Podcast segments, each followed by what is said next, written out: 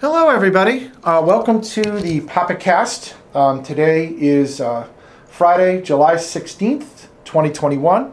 Um, today, again, we have a um, another guest who we've recently had on, and uh, regarding Bitcoin. His name is Stephen Jordan. He's our local Bitcoin and digital currency expert.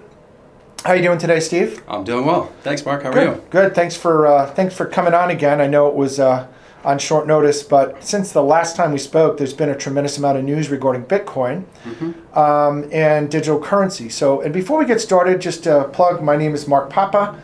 I am the Chief Investment Officer of Financial Resources Group LLC. Uh, we are a registered investment advisor. Financial planning and investment advisory services are offered through Financial Resources Group LLC, a registered investment advisor. This is also not an offer to buy or sell securities or an endorsement of digital currency.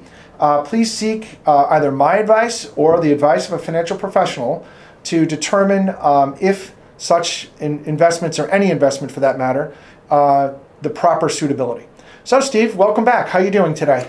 I'm great. I'm great. Uh, happy Friday. We got a beautiful day outside after all this rain we've had, so it's, a, it's a nice change. It sure is. It's a def- definitely. Uh, I won't be complaining about the heat anymore. Yes. especially after a week of rain, and uh, I get my suntan back. So, Yeah.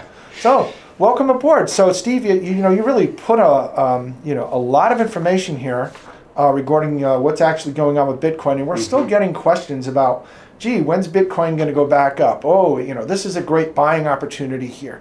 So maybe you can uh, help us, uh, the audience, shed some light um, as to uh, what's happening in the marketplace in digital currency, and uh, you know, again, um, you know, kind of give us an update since again, it really was only a few months ago, and there's just been a a sea a change quake of news that is uh, pouring out.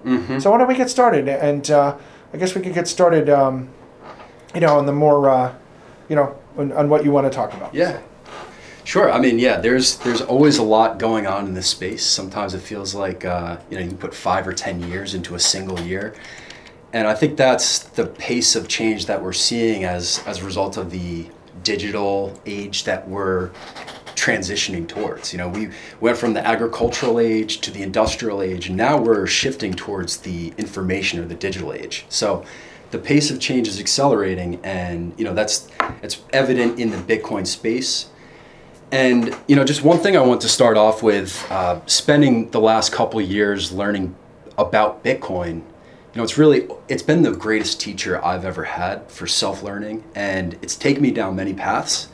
So to get to wrap your head around Bitcoin, you know, we've gone down economics and money, uh, game theory, politics, Right. trading and investing, open source software, computer science, digital and physical security, history, and philosophy.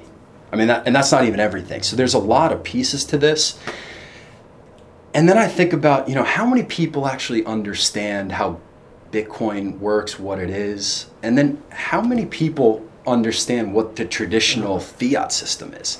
How Yeah. many people know what, what you know how the U.S. dollar works? Well, that's a great point you bring up because just yesterday, again, when we met with our uh, one of our uh, investment advisory committee for our portfolio quarterly portfolio review, um, and I won't name names, but it, what did come up in conversation of even how inept Congress is relative to things like monetary policy or understanding even the very basics of economics.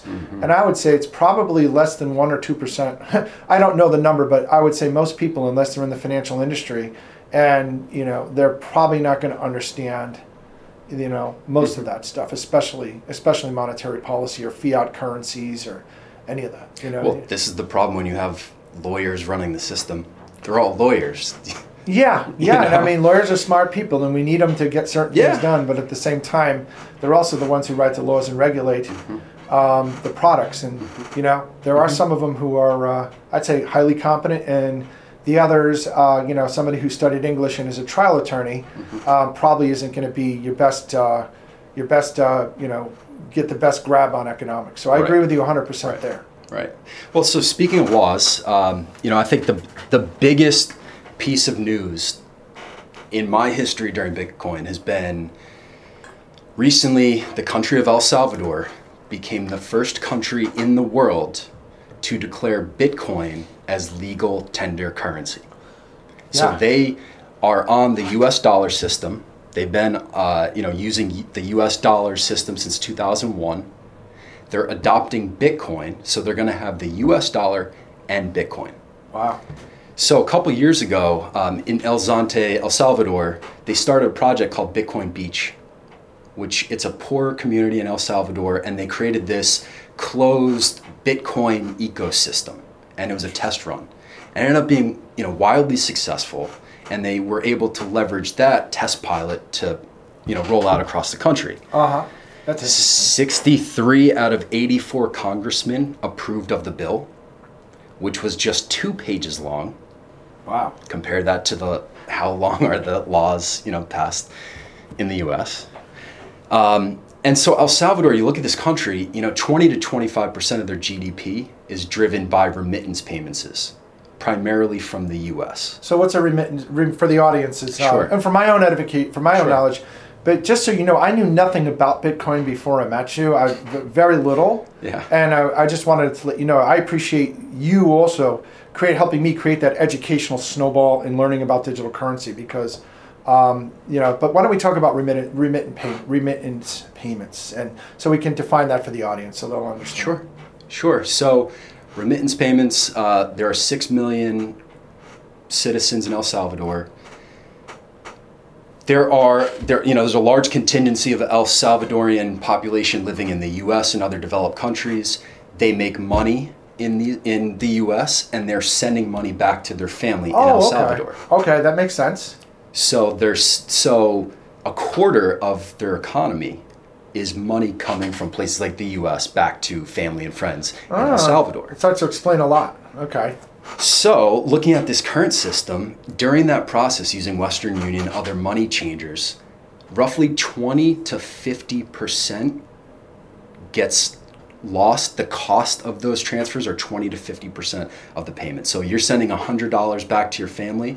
They might end up with 50 or 80 dollars at the end of the day. hmm Is that due to capital controls by the government, along with fees and other things, and corruption, or All of the above. Yeah, you know, there's a lot of middlemen, a lot of gatekeepers in the international monetary, you know, especially going from currency to currency. And so there's a lot of middlemen that have, you know, run run this game for a long time. And so interesting? Okay. you know, it's, it also like for a lot of these people, they have to take a bus. It might take a whole day to leave your village, get on a bus, go to town, pick up the money. Right. Where it's also dangerous because, you know, criminals know that you have to go into this place and you're coming out with money. Interesting. Yep. So it's very inefficient, it's very costly, and it's dangerous. yeah. Follow that with 70% of residents in El Salvador do not have a bank account or credit card. So 70% of the population is unbanked. Wow. Bitcoin fixes that. It gives it allows everyone to be their own bank, to essentially a private bank. Interesting. And so, you know, to to actually execute this, El Salvador is leveraging the Bitcoin Lightning Network. The Lightning Network is a layer 2 technology which is built on top of the Bitcoin base chain, which is layer 1.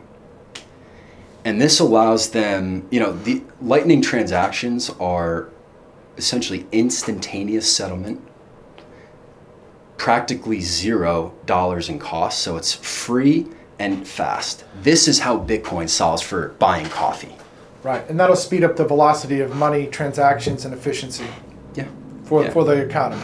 Correct. Correct. And if you don't have a bank account, like this allows you to store money, to store value in a digital format. If you don't have a bank account, you're just holding on to paper dollars, which are going down in value. This allows you to to opt out of that system. Interesting. Yeah, that makes sense. So that that sounds like a very efficient. Now, a lot of people are calling this this gonna are just ultimately waiting for this experiment to fail. Mm-hmm. And what do you what do you think? Do you what do you where do you? In El Salvador, Yeah. I think that you know the the president of El Salvador, uh, Bukele. He's he's a younger fella, very popular, forward thinking, going where the puck is going. He is invested in this. The whole country is invested in this because we're all talking about El Salvador now. You know, historically, you talked about El Salvador in the context of immigration to the U.S. or crime or gangs and murder. Now they're fixing that side. He's tackling the, the crime and the corruption and everything else, but also providing people hope. They're the first in the world. They've never been the first in the world in anything, and they're the pioneers in this, you know, digital revolution. So I think they have a lot of skin in the game. I think that Bitcoiners around the world are rooting for them to succeed and, deve- and devoting time and resources to ensure that this project succeeds. For example, company LN Strike, run by Jack Mallers, they worked hand in hand with the government to roll this law out. And they're developing a free Bitcoin wallet for the government. So Wow. anybody in El Salvador, if you don't have a Bitcoin wallet, you don't know what you're doing, you can download one for free via the government. You can also, in El Salvador, use any Bitcoin wallet of your choice. They're not forcing you to use the government. They're just saying, hey, here's this one if you want it, but you can use anything you'd like. And the government is providing $30 of free Bitcoin to every citizen who downloads the government wallet. Wow, that's interesting. Gee, it's almost like trying to get the vaccine. Yeah, Interesting. similar. Well, that should create an, an incentive for an economy where people probably, you know, make dollars a day, not you know dollars a week. Correct. You know, or uh, you know, so that's interesting. That's Yeah. really cool. And you know, El Salvador, they have uh, significant geothermal energy um, generation. So the day after they announce that this law is going to be passed and whatever, the president reaches out to the head of the state-owned energy company, and the next day they launched volcano mining for Bitcoin. So they're using the natural energy from the earth, the pressure and the heat created by this volcano, releasing that to create energy to mine Bitcoin. That's really interesting. That's uh, that's awesome. Oh, what a great. It's good to see that they're someone's actually using their brain. And they're going to use uh, that. They're going to use Very that- smart. Absolutely, it's genius. And they're going to use that to fund development of schools, bridges, roads, hospitals. And it's going to say paid for by the Bitcoin fund. Interesting. So it's it's all getting recycled back in, you know. So there's a lot of you know momentum there, a lot of great stuff going on, and uh, you know we look at adoption around the world, and the biggest thing for me is that there are only 21 million Bitcoin. That's enforced by all the holders of Bitcoin, the miners, everybody involved. And it's verified. Anybody can download a Bitcoin node, go on the network, and prove that it's there's 21 million. Mm-hmm. That's so that's the value proposition of Bitcoin. Right. That's never going to change. Well, That's at never going we to hope. change. And this is actually the first time we've ever had provable scarcity. Gold is scarce, but it's not capped. It's not a hard cap. You know, you can't even with gold. You you have no idea how much gold there really is around the world because it's physical. Yeah, and then the ability to mine the gold. There, there could be gold there, but it's not mineable, Mm-hmm. or it's too costly to mine, or it's not environmentally friendly, or whatever the case may be. Um, that's really interesting. And I, going back to the um, limited supply, there was news the other day that some people feel uh, there was like $26 million in Bitcoin unlocked, uh, whether it was a lost wallet or, or something of the net, that nature that came out in the news. Mm-hmm. And some people were speculating that was Satoshi himself. Hmm. Thought that was pretty interesting. Yeah, it is interesting. I mean, we don't really know who who it is, right? I mean, it's a And- pseudonymous, um, Yeah, you know, a good- blockchain. and that's a good thing, right? Yeah. Because we have privacy as well. Correct, So, correct. so um, now you mentioned um, here. There's also something about the book of the sovereign individual and nation states will start competing Yep. with each other for talent in capital at the individual level Mm-hmm. versus corporations historically. Yeah. So, just recently read this book, The Sovereign Individual, written in the late 90s, explaining the societal impact of the transition from the industrial age to the digital age and what that will entail. And they actually predicted something like Bitcoin in the late 90s. That's interesting. Yeah. Yeah, especially with technology. You know, it's new to us, Mm-hmm. but it's you know all it really is is it's a, a compounding effect. Somebody developed a new technology based on research someone else has done in the past. It's like any, anything new. Correct. Um, and it's just really interesting. And then if you uh, look into history, um, when they actually started researching, um, a lot of the information we have today on genetics was done in like the 60s and 70s, Mhm. or even you know, and they've been doing this for a long time. Just that it's now finally becoming commercialized. Mhm. You know, And now we have thanks to technology, by the way. Without technology, Right. it wouldn't be able to be techno. Right. I mean, you could have the data for anything, but if you don't know how to interpret or analyze or leverage the data, what's the point? You know, you have to intelligently use the data. And now there's companies that do that. Palantir is Yeah. one of them. Yeah. They just yeah, Yep. interesting. But, you know, so on this point from the sovereign individual, we're seeing the weight of nation states, the size of governments, how much they're spending, how much they're taxing. They're very heavy, and we're seeing these cracks in the foundation, in the monetary system, at the political level, at societal level. We're seeing, you know, the collapse of the institutions. The trust is disintegrated. Sure has. And what happens when a country like El Salvador says, move to El Salvador. If you invest three Bitcoin, you get automatic citizenship. Investing three Bitcoin could also mean purchasing a home. So you purchase a home worth at least three Bitcoin, so call it a hundred grand. Mm-hmm. You get citizenship, no property taxes. They don't have property taxes. And because of the new legislation, there's no capital gains tax on your Bitcoin Wow. because it's a currency. You don't get there's no capital gains tax on your US dollars just because they appreciate versus the yen. You don't pay a capital gains tax on that because it's Right. a currency. Right. We don't buy and sell. So, what happens when these nation states, especially at the smaller, you know, developing level, are competing and they say, "What do we have to lose?" You know, let's let's compete for talent. Let's compete for capital for investors. To let's become a destination. Versus the U.S., which is coordinating with ten of the other largest, you know, developed countries to coordinate tax increases on everybody.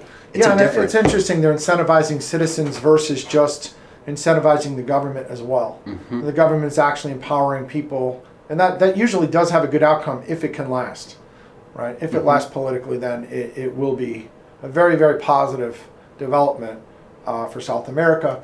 And as you looked at our portfolio uh, that I just showed you before, Mhm. unfortunately, we have a very, very small, maybe less than 1% of our, our, our business is uh, invested in South America just Mhm. because it's not um, as investable as some of the other asset classes. Sure, sure. And hopefully that changes.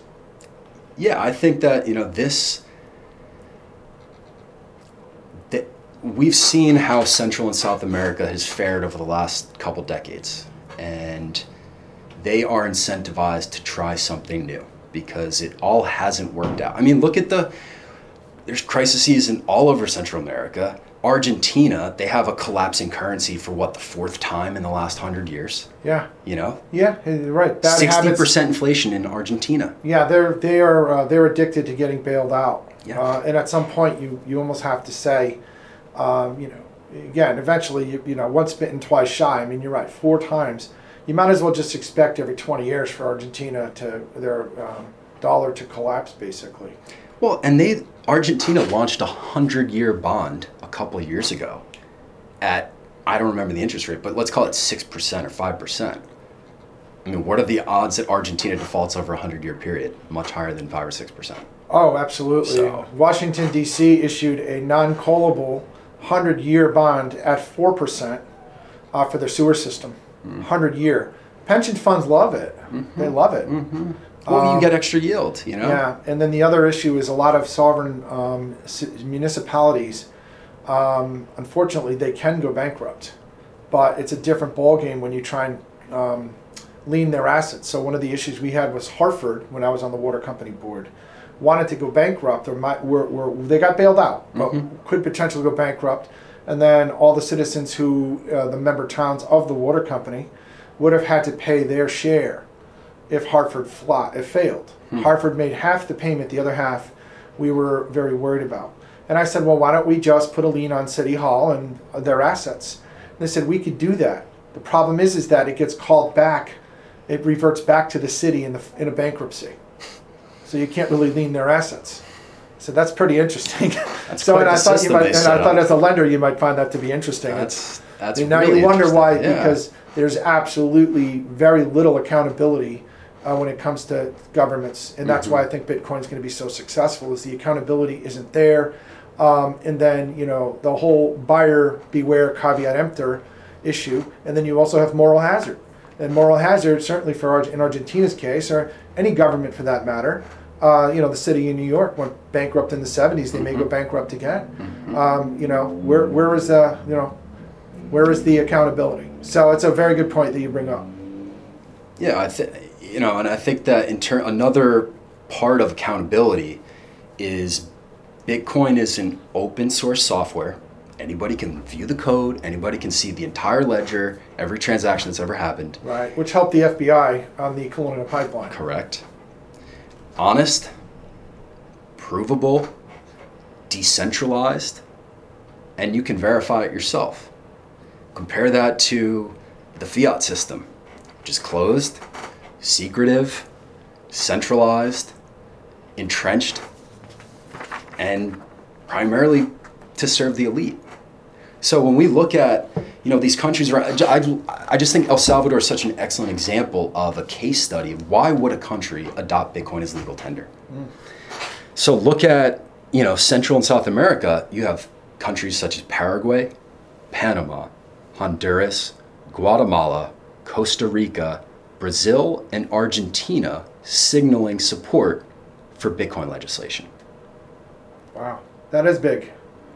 And that's that's just that continent. In Africa, you have Nigeria, Tan, uh, Tanzania, other countries signaling support. In Asia Pacific, you know, Tonga. There are once the first domino has already fallen, and there's safety in numbers. So once these countries see that El Salvador is still existing and there hasn't been some sort of military coup, maybe they will, you know, do the same thing. They're just the leader.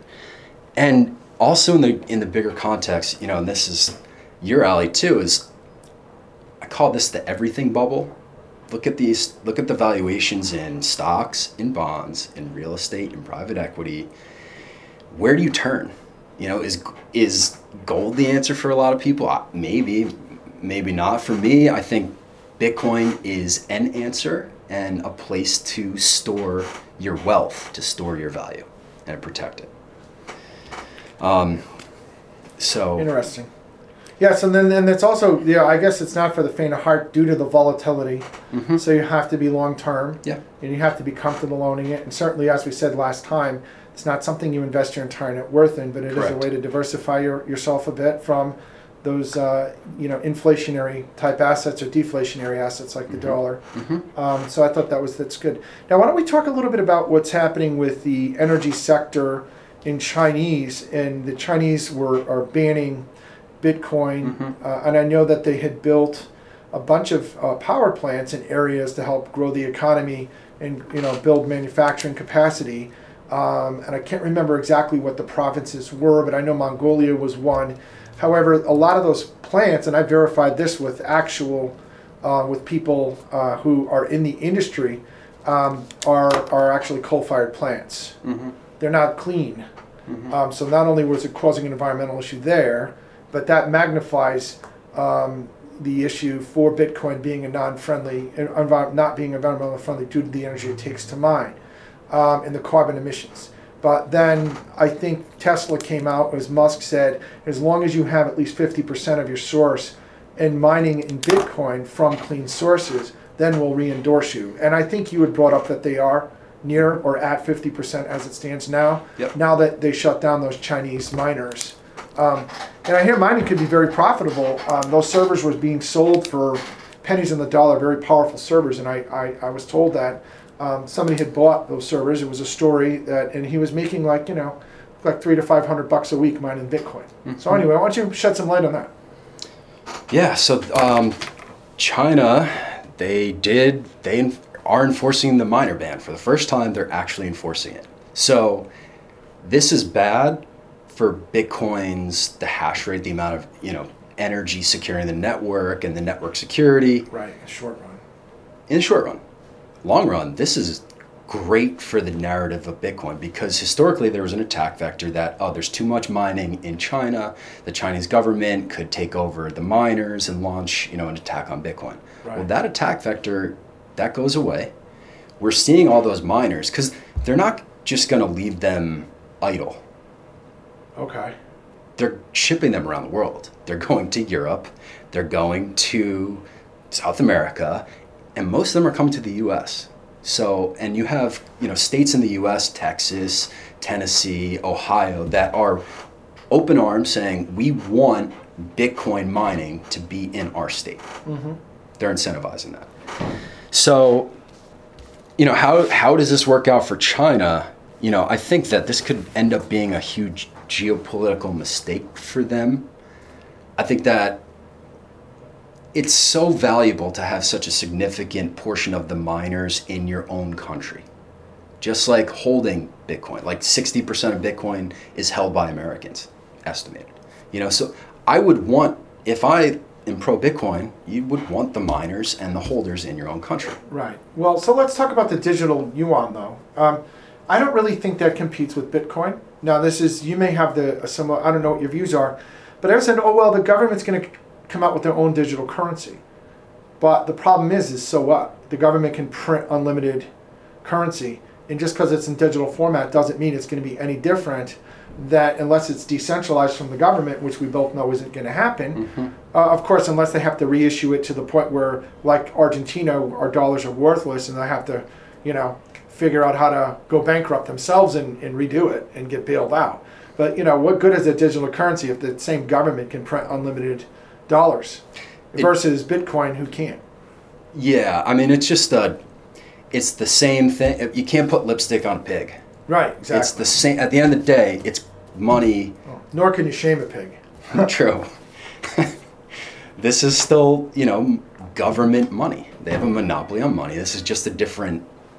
It's like going from coins to paper money. It Right. doesn't change the fact that it's controlled and operated by the government. Yeah, makes and good we, sense. you know we call these surveillance coins because obviously they can see every transaction that you're doing. If they if you have a bad social credit score in China, well now you can't buy certain things now or uh, the value of the currency we can program it so it goes down in value to incentivize you to spend. Wow, So uh, you know this is just an, an opportunity that's for very scary. it very and it's just making a centralized system more centralized, which is very scary. Bitcoin is the complete opposite. This the value proposition of Bitcoin is that it's decentralized. It's not controlled by governments. It's controlled by math and its users. So, to me, that's you know th- they are very different. Um, so just back on China, you know, a lot of the the power plants you're talking about, a lot of the Chinese miners in, in Bitcoin, they were using stranded energy. So hydroelectric, uh, China's built uh, significantly increased hydroelectric, so dams and water. That's where a lot of the miners were. Okay, They were also using coal-fired plants. right. And you know, so, so similar to these ghost towns that you have in China, where they built a town for 30 million people and there's zero people living in it. This is just they built all this stuff, they have all this capacity, and now when you ban Bitcoin mining, it just these assets continue to go unused. They're stranded. right, it's a stranded asset. It's a stranded asset. They have stranded cities, stranded energy assets. stranded costs, That's interesting. Um, So That's what, uh, that's what happened when they uh, deregulated the uh, utility company. Mhm. The utilities had to get rid of all their generating assets in order, and then they gave a monopoly on, on the wires and the transmission. Uh, but then they had what's called a stranded cost or stranded asset when they had to get rid of their generating assets, and a third party had to come in and buy those assets. But while they were sitting on the balance sheet, they were worthless to the utility company, so they get to write, they had to write it down, which was. I don't know. It doesn't sound like deregulation to me, but that's what they, they call it. anyway, keep going. This is very, very interesting. Yeah, so back to you know the, the, the energy topic, which obviously has been um, a large attack vector, primarily from the legacy or mainstream media on Bitcoin. We're seeing the mainstream economists, mainstream whatever, attacking Bitcoin's energy usage. Now, I just want to frame this real quick. Bitcoin requires energy to operate. And unless you understand why we need Bitcoin, any amount of energy that the Bitcoin network uses mm-hmm. will be a waste to you. Right. If you don't if you think that there's no point in Bitcoin, any energy, doesn't matter how much, will be a waste in your perspective. Right.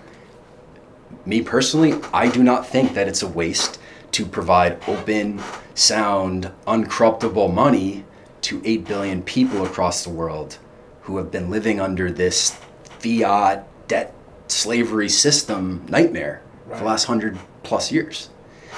And Bitcoin creates, you know, it converts a real world asset, which is energy, into a digital asset, Bitcoin. So this is freedom money, you know, and it separates the state from money. So with energy usage, global annual energy production is 160,000 terawatts. So in So the that's entire right. So a megawatt is right, one megawatt. Your your average what power plants? What 350 megawatts, 500, maybe bigger, 750. yeah, yeah. They they have different. And then a solar farm would be you know 30, 40, 50 megawatts, depending Mm-hmm. on how big it is. So you're saying there's terawatts are the mega. The next one up is tera, yeah, correct? yeah. Wow. So 160,000 terawatts. Of that, 30 to 40% of that is stranded. That means that we produce 160,000 terawatts and you know 40, 50,000 of that goes unused. It gets produced. You can't store electricity unless you have the battery technology which we're developing. Yeah, so I, it didn't, gets I didn't even know that. I, I didn't even think about that. Yes. So there's a lot of waste. There's a lot of waste in the system because it's old. There's a lot of well think the about heat. The heat alone from the wires. Think about that's lost. Right. I mean, there's. Think about a hydroelectric dam. If the demand for its energy, if it's producing 100 and it's only selling 50 to consumers, that other 50 is stranded energy. Right. Then that's like a parasitic load on this on uh, on that system. Interesting. Yeah. So Wow. 160,000 terawatts. The Bitcoin network it uses 190 terawatts. 190 out of 160,000. So we're talking about 0.1% or one tenth of 1%. So I personally find it disingenuous when people talk about Bitcoin's energy usage and they leave out the other 99.9% from from the conversation. I think that Well, yeah, because ultimately, once it becomes a political football, the truth no longer matters. It's all about narrative. the narrative and the agenda of the people trying to fight something. And typically, they use that as the reason, but the real reason is more monetary than it is, um, you know, factual. I mean, the the system. Look at the government, the monetary layer, all the corporations and companies that are reliant on the fiat system. That's where they derive their power from. They have an incentive to protect that system and attack anything that is a threat to it. Sure, yeah, and that's that's why disruption in technology is the best disruptor of anything, you know, and, and uh, that's a it's a good lo- it's a good kind of disruption.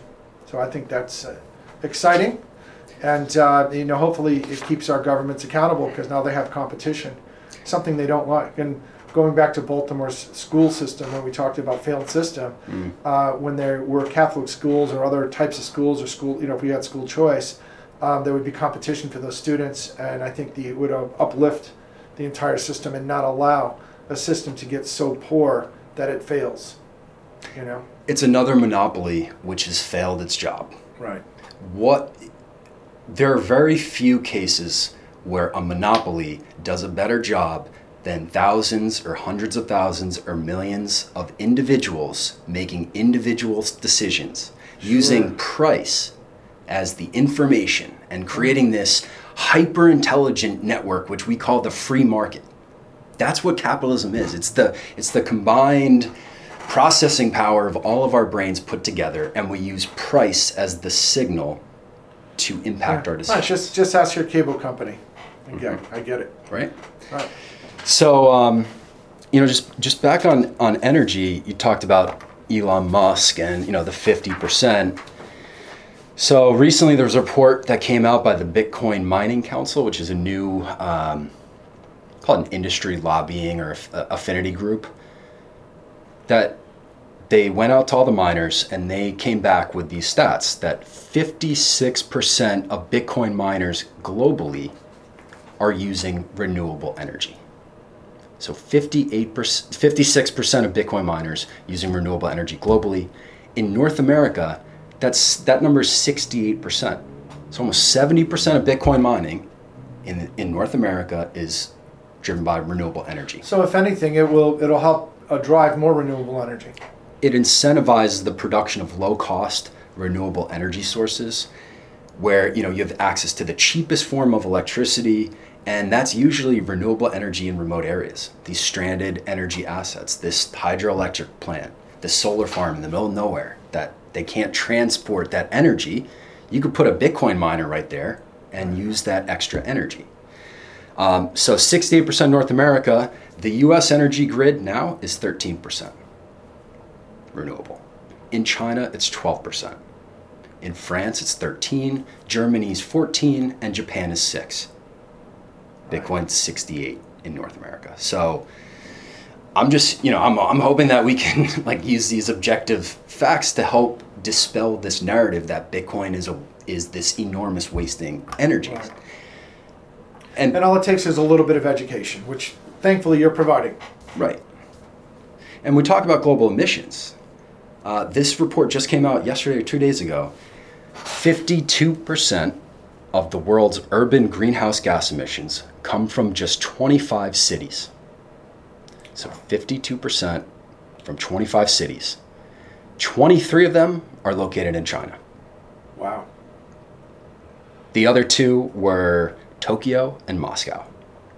Okay, so, and the Paris Climate Accords, if you agree with that, China's not required to reduce emissions because they're a developing country, quote unquote. Yeah. Right, so they're the largest emitter, top 23, 25 cities around the world. And, okay, so they just shut down Bitcoin. So in China, they produce 40,000 terawatts of electricity. They shut down 100. What's 100 divided by 40,000? Yeah. Of rounding error, right? Right, So this is error. all marketing, PR, propaganda, whatever you want to call it. It has nothing to do with actually addressing any energy issues. Um, there are also, you know, countries around the world. Look at Germany. They shut down their, their nuclear power plants across the country. What happened? Well, they started going back to coal fired plants. Their energy costs tripled and their emissions significantly increased. Yeah. So if we actually want to talk energy, we want to talk environment, fine. I'm here for that. I'm I support clean water, clean air. But don't be disingenuous about it, you know? Exactly. Yeah, and then you know we could. nuclear has always been you know scary to a lot of people, but it is the lowest cost um, producer of energy by far. You know, it's like three cents or three and a half cents a kilowatt Mhm. that they can produce, and and um, but again, everyone wants to shut it down. The other problem that we have in the country is not in my backyard, so no one wants a power plant anywhere near their home.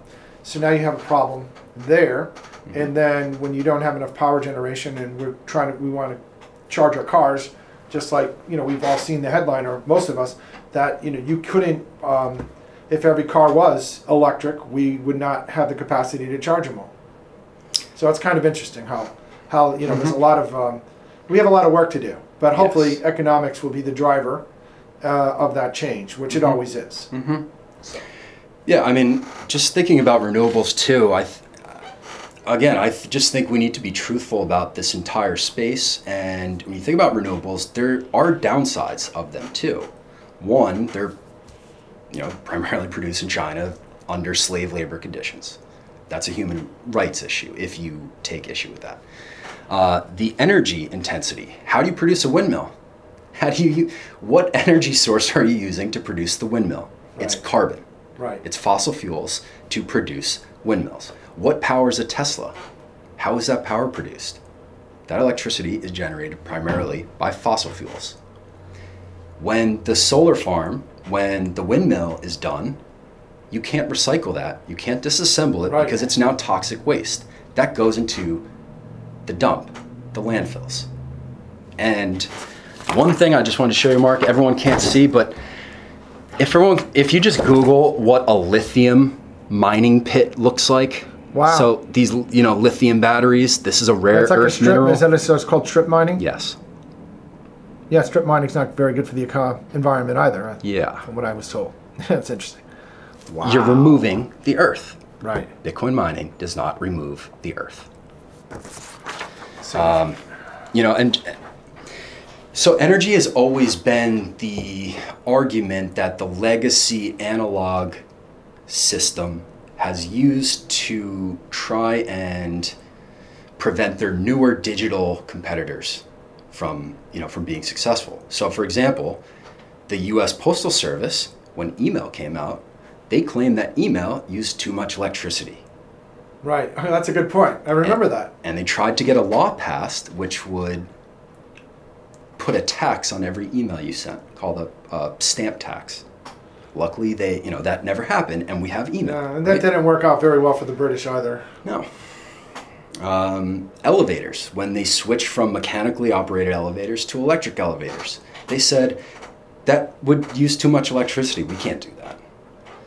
And look at the horse and buggy operators Right. when the car came out. Uses too much electricity. This is the same argument just repurposed and repackaged to attack bitcoin Yeah, that brings up that that is actually very good. Though there's a very true and, and straightforward parallels Uh, to why we uh, can't really.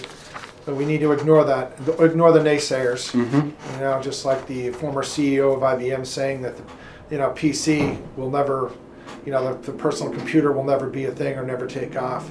Famous last words of uh, people who were incredibly wrong. One of my favorites is uh, Paul Krugman of the New York Times, famed economist, Yeah. uh, who said that economist on top. that the internet was going to be just a fad. yeah. Wrong about that. Really Yeah. wrong about that. You're right. If you want, So- if you want a wrong answer, ask an economist.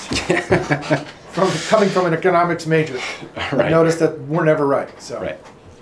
Um, so, any other anything else on energy? You know, we could no, I think shift to we've- another topic. I think we've covered it. Yeah, Okay, great. tremendous. Great, tremendous thank you. job. Thank you. Um, you know, I just wanted to, t- I'll touch quickly on some of the other stuff going on in the Bitcoin space, but June, uh, a couple weeks ago, we had the biggest, it was Bitcoin 2021 conference down in Miami.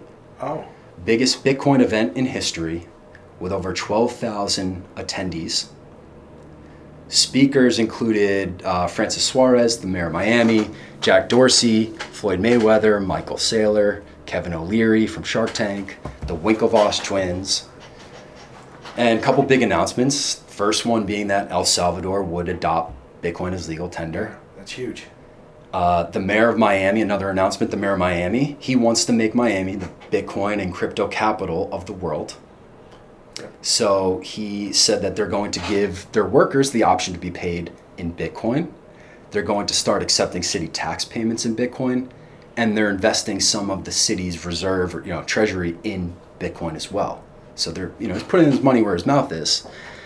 Uh, and then, you know, also Square, company owned by Jack Dorsey, um, they are launching a hardware wallet for Bitcoin. So they're fo- focusing on Bitcoin. Yeah, I saw that. Now, just for those uh, who don't know who Jack Dorsey is, he's the guy who shut down Donald Trump, and he's the owner of, he's the founder of Twitter. Mhm. For those of you who don't know, Yep. and uh, he's also the founder of Square. So. Uh, Yep. He's not a fan. He's not a fan of Trump, but uh, um, also um, it's also known, well known that he's uh, very close with the Chinese government, trying to penetrate their market Mm-hmm. um, with in a lot of different avenues, and uh, so it's quite interesting. Again, where you, people's motives typically tend to tend to drive their uh, their decisions, so to speak. We'll leave it at that. Yes. So anyway, Yeah, I, you know, also just the, the new products, new companies, new developments um, being launched in the Bitcoin space. There's a ton of exciting stuff. Just wanted to touch on a couple of them. sure. First being LN Strike, uh, run by Jack Mallers, the company I, I mentioned earlier that was working in tandem with the El Salvadorian government. They're, prov- they're revolutionizing foreign currency exchange. So right now, if I want to exchange U.S. dollars to British pounds, it's a process. It's expensive, it takes time, it's inefficient, etc. what they're doing is they're using Bitcoin and the Lightning Network. So if I want to go from US dollars to pounds, they uh, via the network it goes from US dollars to Bitcoin. Okay. It gets zapped across the world to London or wherever in England, converts Bitcoin back to British pounds at that exchange rate. And it's essentially an instantaneous, basically free transaction to exchange currencies at fiat currencies as well. So, Interesting. So, know- yeah, I was unaware of that. Uh, you know, I was unaware that they were uh, working. That's that's that should also speed up uh, the, the ability for us to do commerce. Correct. Correct. And that's across the world. Anybody in the world can download a Bitcoin wallet, a Lightning, a Bitcoin Lightning wallet. Anybody can access this monetary system. You know, it's not closed.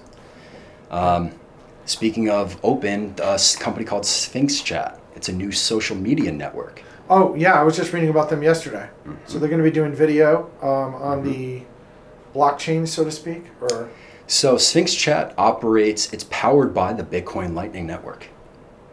And that's how people send messages, send media, content, etc. It's powered by the Lightning net- Network and the nodes. So you can't they can't be censored by Twitter.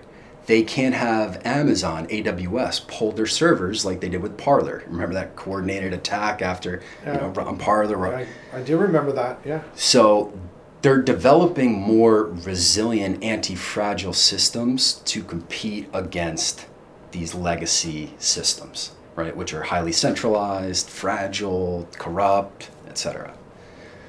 Um, we have decentralized peer-to-peer lending markets that have been developing over the last couple of years, and there are real yields. In a world where there are no, there is no yield, Bitcoin offers real yields. That incentive alone will bring capital into the space because capital chases yield. Right.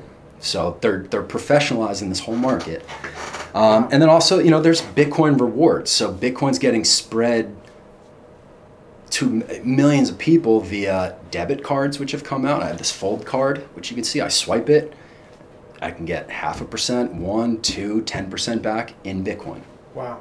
via debit card. Credit cards that are launching with two percent, three percent back in Bitcoin. Right. So it's a cash reward. It's a Bitcoin reward. Correct. That's cool. Correct. So that just de- further increases the distribution of Bitcoin across millions of people. And hopefully increases the wealth of the people who don't Correct. typically have the ability to uh, save or invest their money. Would you rather have airline miles or Bitcoin? What Yeah. do you think is going to be worth more in five years? Right. Probably Bitcoin. Probably Bitcoin. So, you know, the system continues to upgrade. The thing about Bitcoin is it's programmable money. It has a lot of advantages versus the fiat system because it's digital.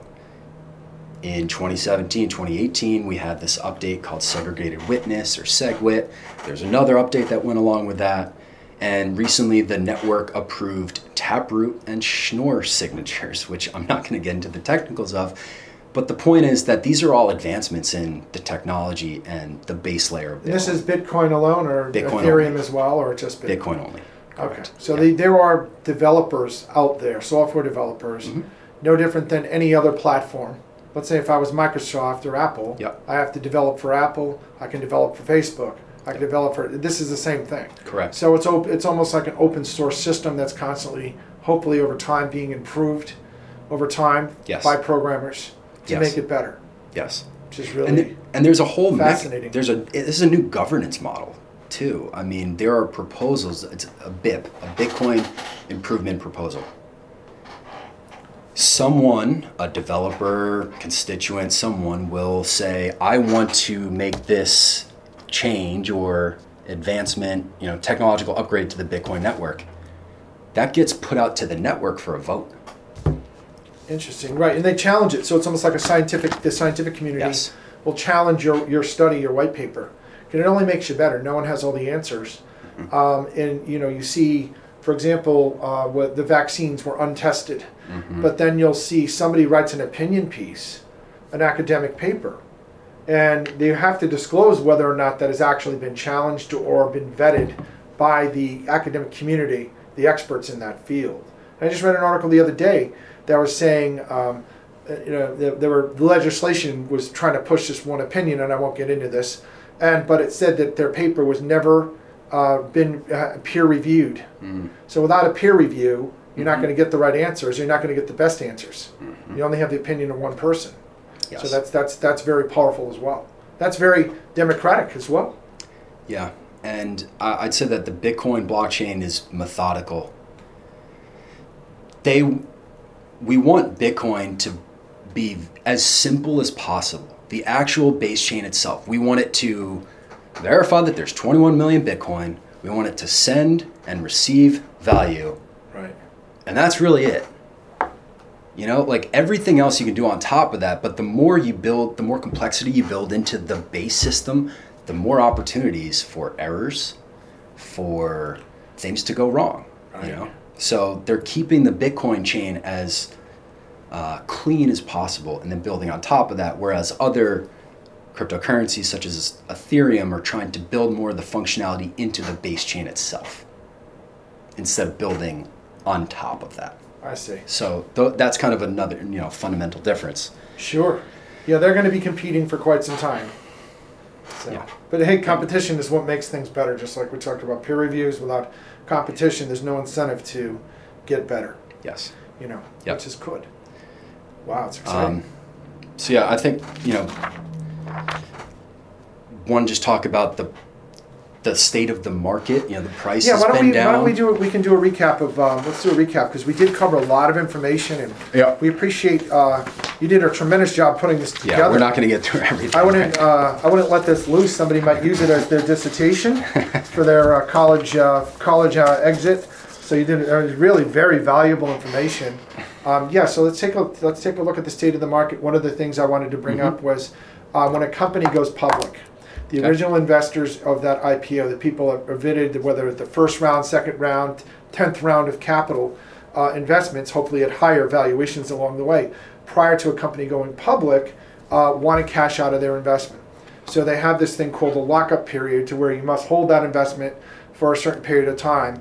And I, it's, I just read news that um, there is a lockup period on what's called the Grayscale Bitcoin Trust, which I personally own, by the way, full disclosure. Um, I own it through Bitcoin Trust um, due to the fact it's in a retirement account. And uh, I had no other real way of figuring it out, and I just wanted to take, you know, glad I did what I did. But um, now, because the uh, there's a lockup period, meaning that is going to be coming off of out of lockup, and there's speculation that there will people will want to liquidate their investment, um, and that is putting pressure on the price of Bitcoin. Mhm. So that's one of the things going on. What was uh, I know there was a couple other things in the news more recently that uh, have been affecting or putting pressure on the price.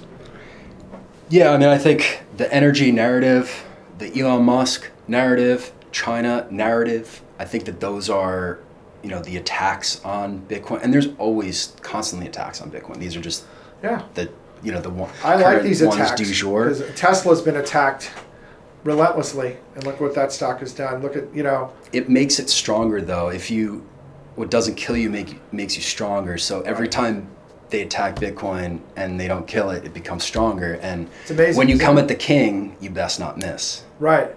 That's a good point. Right. I like that saying. right? So, you know, what we're seeing now, um, as the price, you know, shot up to 60, 65K. We're down now in the in the 30s, right? That we had a short run up. Now we're consolidating in the 30s, and what we're seeing, and this is on-chain metrics, the comp- last two years, new um, abilities to analyze da- the data of the Bitcoin blockchain. You can see like if I own a Bitcoin that I bought five years ago, and you have a Bitcoin that you bought one month ago, I have an old coin, you have a young coin. What we've seen over the last couple weeks and months is that the young coins, so coins that are less than six months old, those are the ones that are being sold. The old coins, or the illiquid coins, not liquid, those are the ones that they're not being sold and the owners of those addresses like myself have been accumulating So your short-term holders, the newer holders, are selling. Older holders are accumulating. So these are like Robin Hooders, do you think, or people who are Traders, new coin, you know, Yeah. people who are new and they pa- they see Bitcoin and it drops from they buy at 60, it drops to 40 and they panic and sell. Oh, you know, that happens all the time, but when I see Bitcoin down 40, 50%, that's an excellent buying opportunity. If I like it at 50,000, I love it at 30, Right. right? So it's it's an accumulation opportunity. They don't come that often in, in a bull market like this. Um, and so a lot of that leverage, which was in the market, was wiped out, Right. which is good because now you know it's not as frothy, not as much uh, leverage in the system. So that's good. And so really, right now, it's just a fight between the bulls and the bears. Um, we're not. I don't have a crystal ball, but I think, you know, short term anything could happen. Long term, I'm extremely bullish on Bitcoin.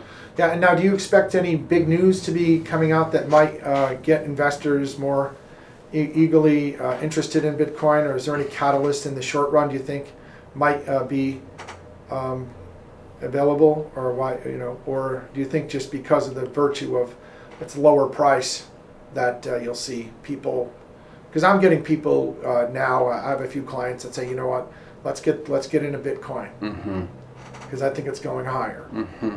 And I can't. They can't be the only ones thinking that. So it's. int- Yeah. I, I think the institutional investors, older investors, people who were raised on, and I was brought up the same way. Uh, I was raised on valuation. Valuation is key, right? You have to buy a stock cheap and sell it high. Buy low, sell high. Buy value. Ben Graham, right? Uh, the intelligent investor. Yep. Uh, and, and that there is a case for value stocks. There's also a case for growth stocks. And for those value investors only, you can't be value only. You have to be everything. Everything has a different way to, to be valued. Um, you know, I mean, back in the uh, you know go-go 90s, it was okay number of eyeballs. You know, they came up with some way of uh, you know how to how to value uh, internet companies and how many people are watching. You know, going to the AOL website. You know, Mhm. AOL was an incredibly incredible stock if you had, had gotten into it before they merged with Time Warner. Um, Dell Computer. Dell traded at 50 times earnings for I can't tell you how long. Was the best performing stock, one of the best of all time. Um, you know, split multiple times. Mhm. Um, so it's interesting to see. You know, people will always bash the valuation, but there's a reason why everyone still wants to own it. Yeah. Um, you know, so I'm, I'm looking at Bitcoin as possibly the same thing. I think it's in the early stages of a very long-term potential bull market for that asset class.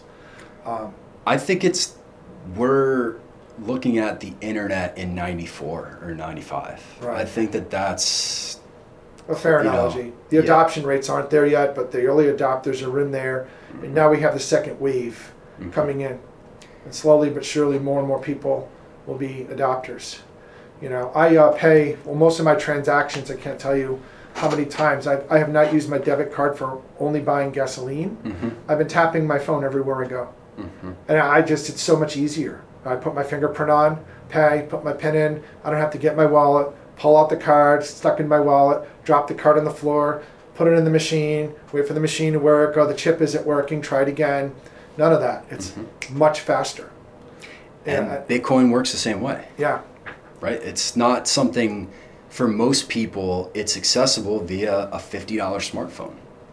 Yeah, You know, exactly. it's everyone doesn't need to run a miner or run a full node or you know whatever. Like most people will just have a wallet on their phone and they can instantaneously pay for stuff at the store, yeah, that's great. right? Yeah, no. So this has been this has been tremendous. Um, again, what a just a, an amazing amount of information we're able to squeeze into about an hour. So thankfully, uh, we started. We're about coming up in the hour. So uh, Steve, why don't you um, also you being that you, I definitely consider you an expert in Bitcoin. What else do you do for work uh, at this time? And then you know, why don't you talk a little bit about what you do and uh, where you're located and how people could reach you?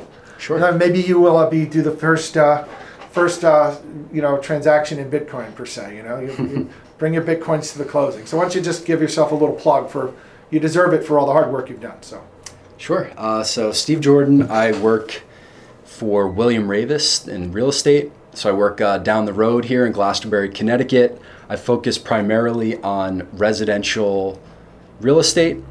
Uh, I'm fairly new to this. I come from the banking sector, so I'm you know I'm a newer agent, but I would love to help people out. You can give me a uh, you know, reach out. I'll provide my contact information in the, afterwards to Mark uh, that he can include with the podcast. But any questions on real estate, uh, you know, let me know. And then also in the future, who knows? You know, maybe there are opportunities for me to connect with people uh, in a financial advisory capacity, a crypto or Bitcoin advisory capacity. Well, yeah. that's for future topics. Yeah, absolutely. Yeah, and I, I don't see you uh, being uh, you know, being. I see you being successful at whatever you you you were to choose. Um, so I just want to thank everyone for uh, joining us on the podcast. Hopefully, you found this to be very informative. And again, uh, I do uh, implore you to seek the advice of an expert before making any investment, not just uh, Bitcoin or Ethereum. before making, um, in find somebody who is trained to determine whether or not that investment is suitable to you. And again, uh, my name is Mark Papa. I am a financial advisor here um, at Financial Resources Group LLC, a registered investment advisor. Uh, we are uh, bound by both uh, the law and ethics to always put our clients' best interests first. So if you do have any questions, um, and I just uh, give you a plug for my next topic.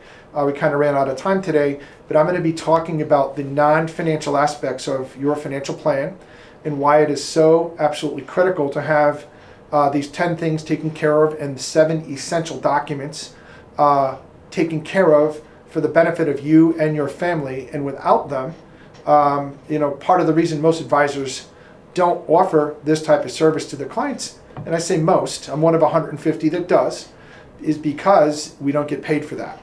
Uh, but unfortunately, if you get caught off guard uh, and it costs you and your family money unnecessarily, is that a good thing or a bad thing? And what kind of advisor would I be if I didn't cover that?